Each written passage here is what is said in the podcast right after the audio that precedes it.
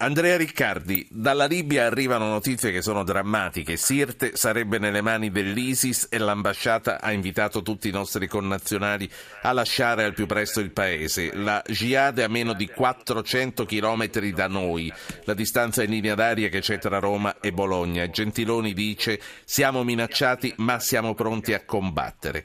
Che cosa significherà, Riccardi, secondo lei, il califfato di fronte a casa? Abbiamo il califfato, non solo la jihad, ma proprio lo Stato islamico e questo è un grande pericolo. È un grande pericolo tutta la situazione libica. Io credo che questo ci fa ripensare al passato, a questa guerra un po' scriteriata. Eh, Gheddafi era un pessimo personaggio, ma bisogna pensare chi poteva andare al suo posto.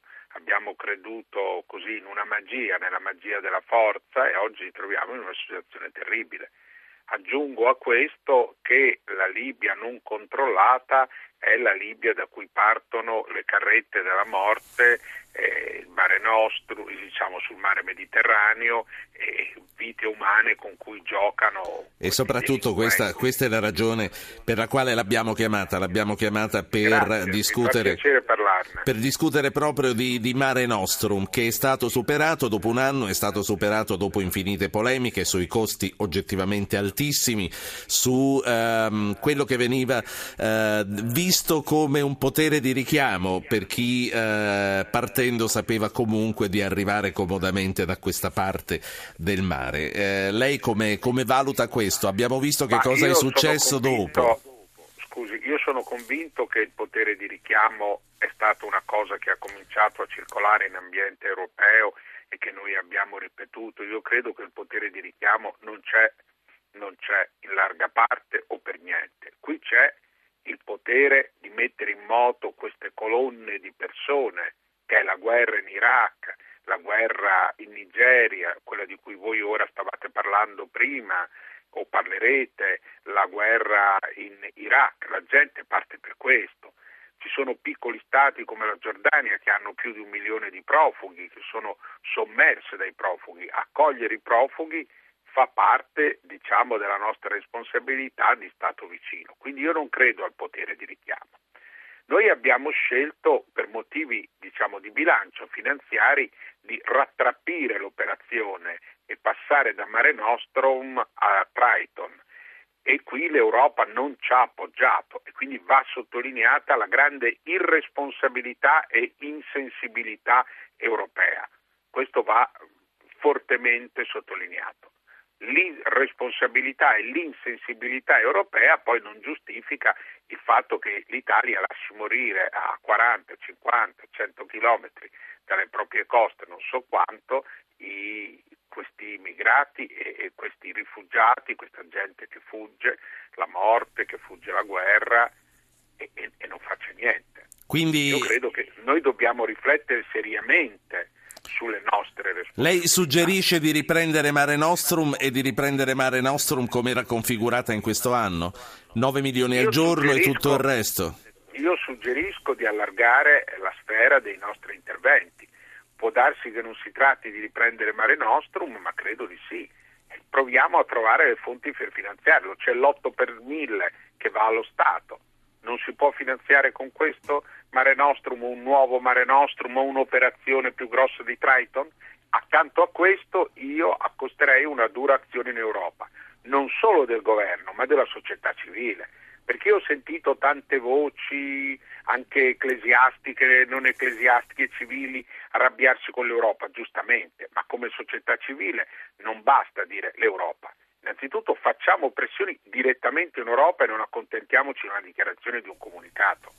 Sì, eh, Andrea Riccardi, ho due ascoltatori, vorrei farli Prego. parlare. Sono Daniele e Adriano. Daniele, buonasera. Buonasera. Prego.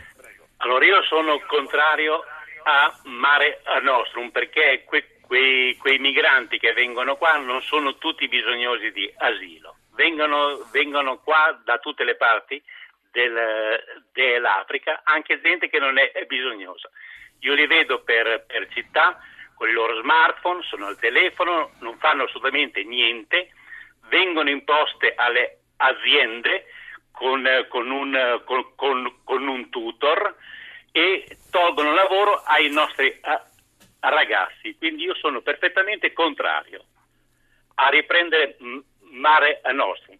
Dovrebbero aprire un canale per farli entrare regolarmente, ma non andarli a prendere da, da, da dove, sì. da dove loro, loro partono. Grazie, grazie, grazie, signor Daniele. Andrea Riccardi, eh, questo è il sentimento popolare, questa è un'opinione molto diffusa e sembra che non serva a niente da parte nostra ripetere tutti i giorni che non vengono qui per motivi economici, che scappano dalle guerre, che hanno i fucili puntati alla schiena e tutto il resto. Perché non viene recepito tutto questo? Eh, sono d'accordo con la seconda parte di quello che diceva il signor Daniele, cioè qui bisogna aprire dei canali.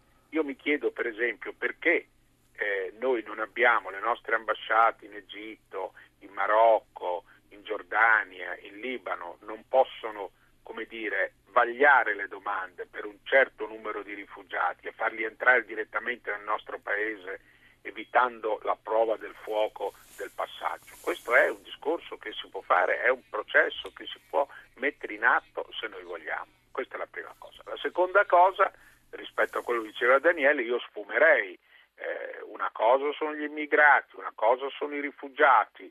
A me sembra che questa gente abbia un incredibile bisogno.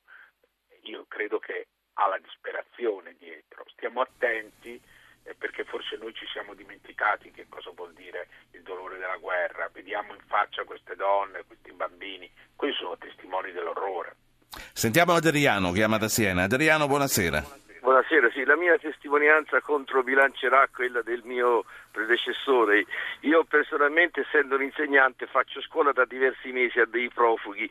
Mi hanno raccontato le loro avventure e ora uno che, si, che, attraversa il deserto con alte probabilità di rimanerci morto nel deserto, poi il mare con alte probabilità di morire lì, è uno che viene per disperazione. Ora eh, è stato diffuso il dato importantissimo in questi giorni che fra gennaio 2014, quando c'era Mare Nostrum, che secondo Salvini era un incentivo a venire, e gennaio 2015 sono venuti di più, eh, più immigrati nel gennaio 2015, quando non c'è più l'incentivo cosiddetto di Mare Nostrum. Quindi cade questa tesi, cade. Questi sono dei disperati e vederli morire di freddo fa vergogna. Certamente bisognerebbe che Mare Nostrum fosse a finanziare da tutta l'Europa, questo sì sarebbe importante. Quindi un nuovo, un nuovo mare, mare, Nostrum che però non sia totalmente a carico dell'Italia. C'è solo questa scelta secondo me. Ecco, grazie. Ecco, no, grazie a lei Adriano, eh, Andrea Riccardi. Sì, il dato che il nostro, il nostro amico ha ricordato quello che sono aumentati e non diminuiti i rifugiati mostra che Mare Nostrum non aveva un potere di incentivo, ma l'incentivo viene dalle guerre, dalla fame e dalle situazioni che esistono. Io credo che noi dobbiamo perseguire due strade. Una è quella in Europa, come governo e come società civile. Io insisto anche sull'aspetto della società civile. Secondo, non possiamo assistere sotto la nostra finestra al fatto che centinaia e centinaia di persone affoghino e quindi dobbiamo provare diciamo, allargare il nostro raggio d'azione per il salvataggio. Come dire, io parlavo dell'8 per 1000, sì. eh, si possono trovare delle risorse, però bisogna trovare queste risorse. E questa, è questa la strada che Andrea Riccardi, fondatore della comunità di Sant'Egidio, suggerisce. Andrea Riccardi, grazie per essere stato con noi grazie questa sera. Grazie a lei, arrivederci. Buonasera.